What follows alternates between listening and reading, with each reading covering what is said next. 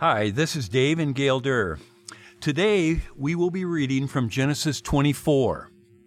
As we get started in this reading, we remember that Sarah has died and Abraham is now very old. Three years have passed since her death. Genesis 24, the New Living Translation. Abraham was now a very old man, and the Lord had blessed him in every way. One day, Abraham said to his oldest servant, the man in charge of his household, Take an oath by putting your hand under my thigh. Swear by the Lord, the God of heaven and earth, that you will not allow my son to marry one of these local Canaanite women. Go instead to my homeland, to my relatives, and find a wife there for my son Isaac. The servant asked, But what if I can't find a young woman who is willing to travel so far from home?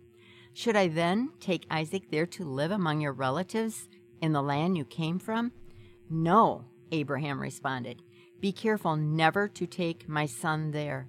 For the Lord, the God of heaven, who took me from my father's house and my native land, solemnly promised to give this land to my descendants. He will send his angel ahead of you, and he will see to it that you find a wife there for my son. If she is unwilling to come back with you, then you are free from this oath of mine. But under no circumstances are you to take my son there. So the servant took an oath by putting his hand under the thigh of his master Abraham. He swore to follow Abraham's instructions.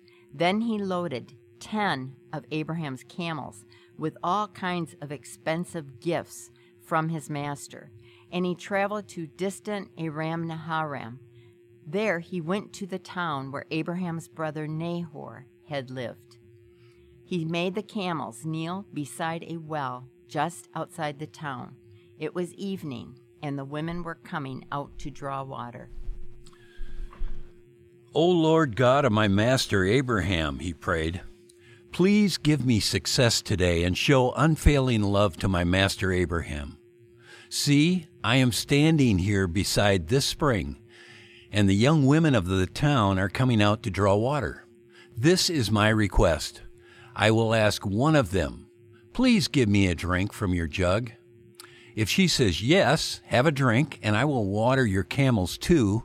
Let her be the one you have selected as Isaac's wife.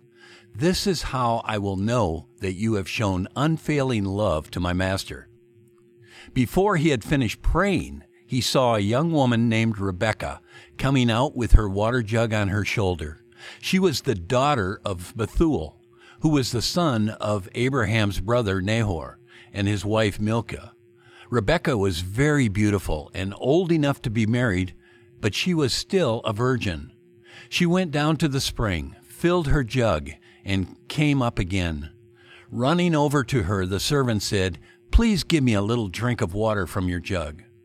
Yes, my lord, she answered. Have a drink. And she quickly lowered her jug from her shoulder and gave him a drink. When she had given him a drink, she said, I'll draw water for your camels too, until they've had enough to drink. So she quickly emptied her jug into the watering trough and ran back to the well to draw water for all of his camels. The servant watched her in silence, wondering whether or not the Lord had given him success in his mission. Then at last, when the camels had finished drinking, he took out a gold ring for her nose and two large gold bracelets for her wrists. Whose daughter are you? he asked. And please tell me, would your father have any room to put us up for the night?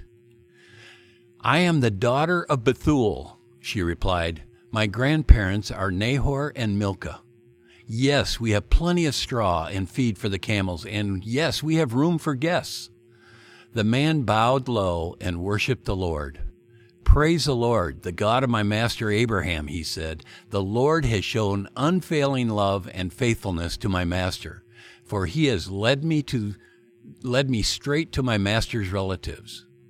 The young woman ran home to tell her family everything that had happened. Now Rebekah had a brother named Laban, who ran out to meet the man at the spring. He had seen the nose ring and the bracelets on his sister's wrist, and had heard Rebecca tell what the man had said. So he rushed out to the spring, where the man was still standing beside his camels. Laban said to him, Come and stay with us. You are blessed by the Lord. Why are you standing here outside the town when I have a room all ready for you and a place prepared for the camels?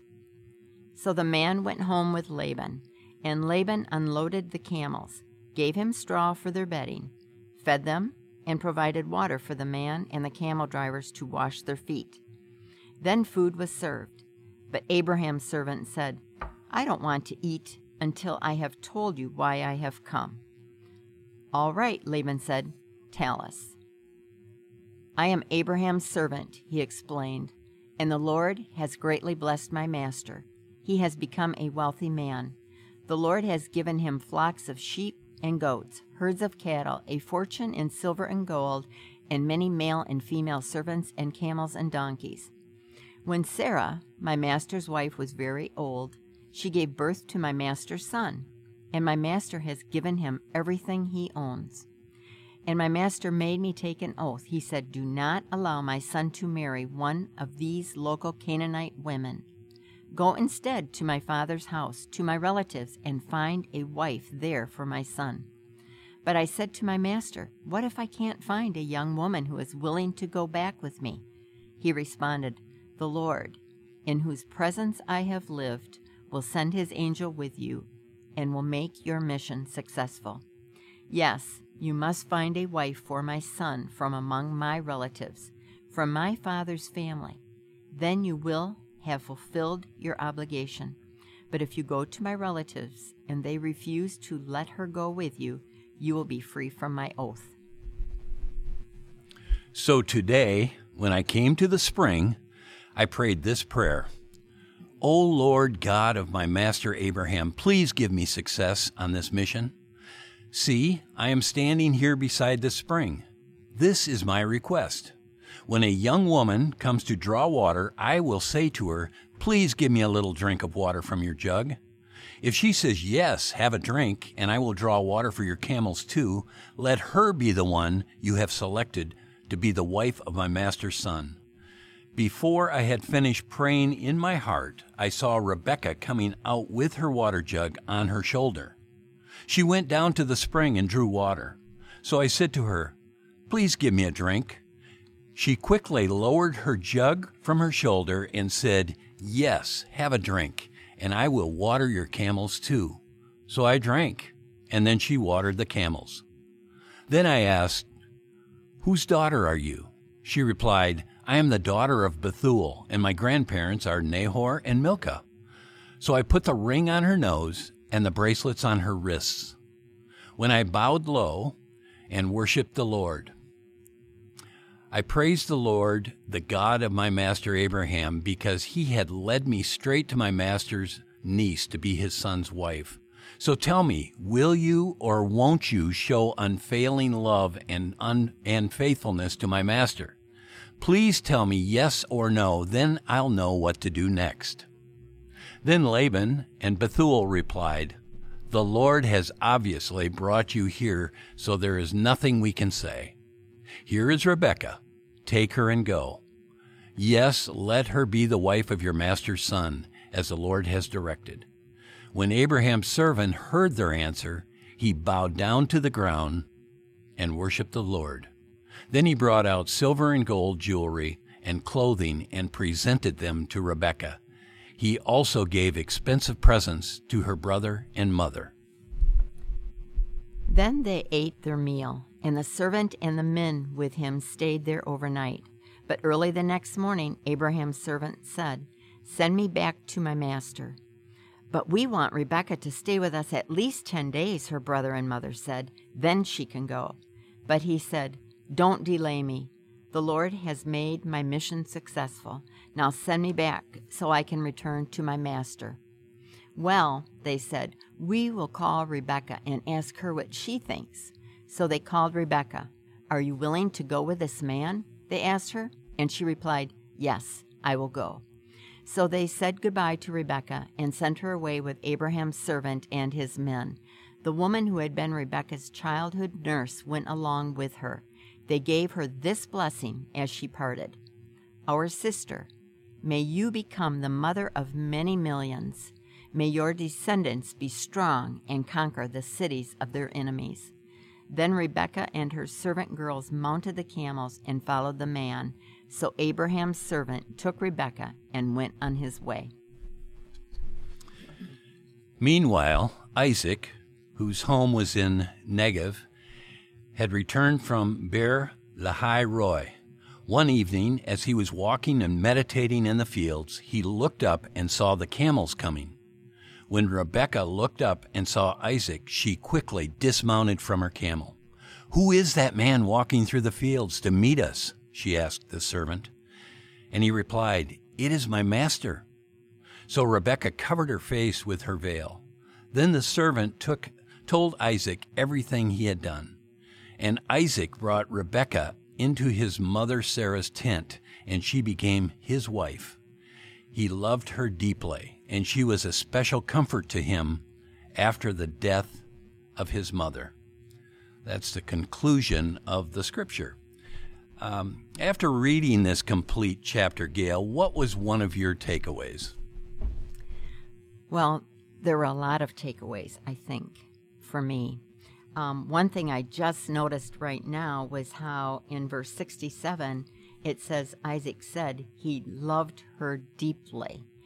And I thought this is such a great love story and how God works. Uh, but I think the takeaway for me was just the fact that how God promised to Abraham that he would be the father of many. And so I think about how now God is fulfilling that promise through Isaac in receiving the wife Rebecca one who left her family, just knowing that this relationship was from God, and how Abraham left, and now Rebecca's leaving. She just went. So I see two people here, and many more, of course, the servant as well, full of faith and trusting in God.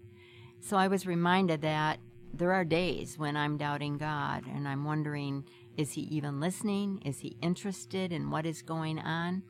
but it's just a great reminder to me that He is there and He's in all of my life. So for me, I just walked away thinking I need to have that kind of faith to really just trust in God day by day. Oh, that's great. And, you know, what a great message coming through this scripture on just that.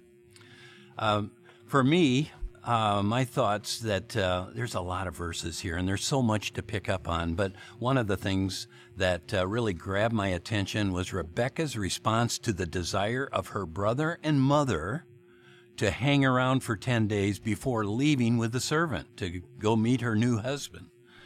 Uh, her response was so quick and to the point when she said, Yes, I will go. And Rebecca knew that God was in the middle of all this. She had to to be, respond the way she did. She she was uh, ready and she wanted to move into God's plan and purpose for her, I believe. For Rebecca, there was no effort, none whatsoever, to slow this whole thing down. I mean, this comes as a shock. She's watering camels one moment, and she's going to meet her husband uh, soon, uh, who she has not met before.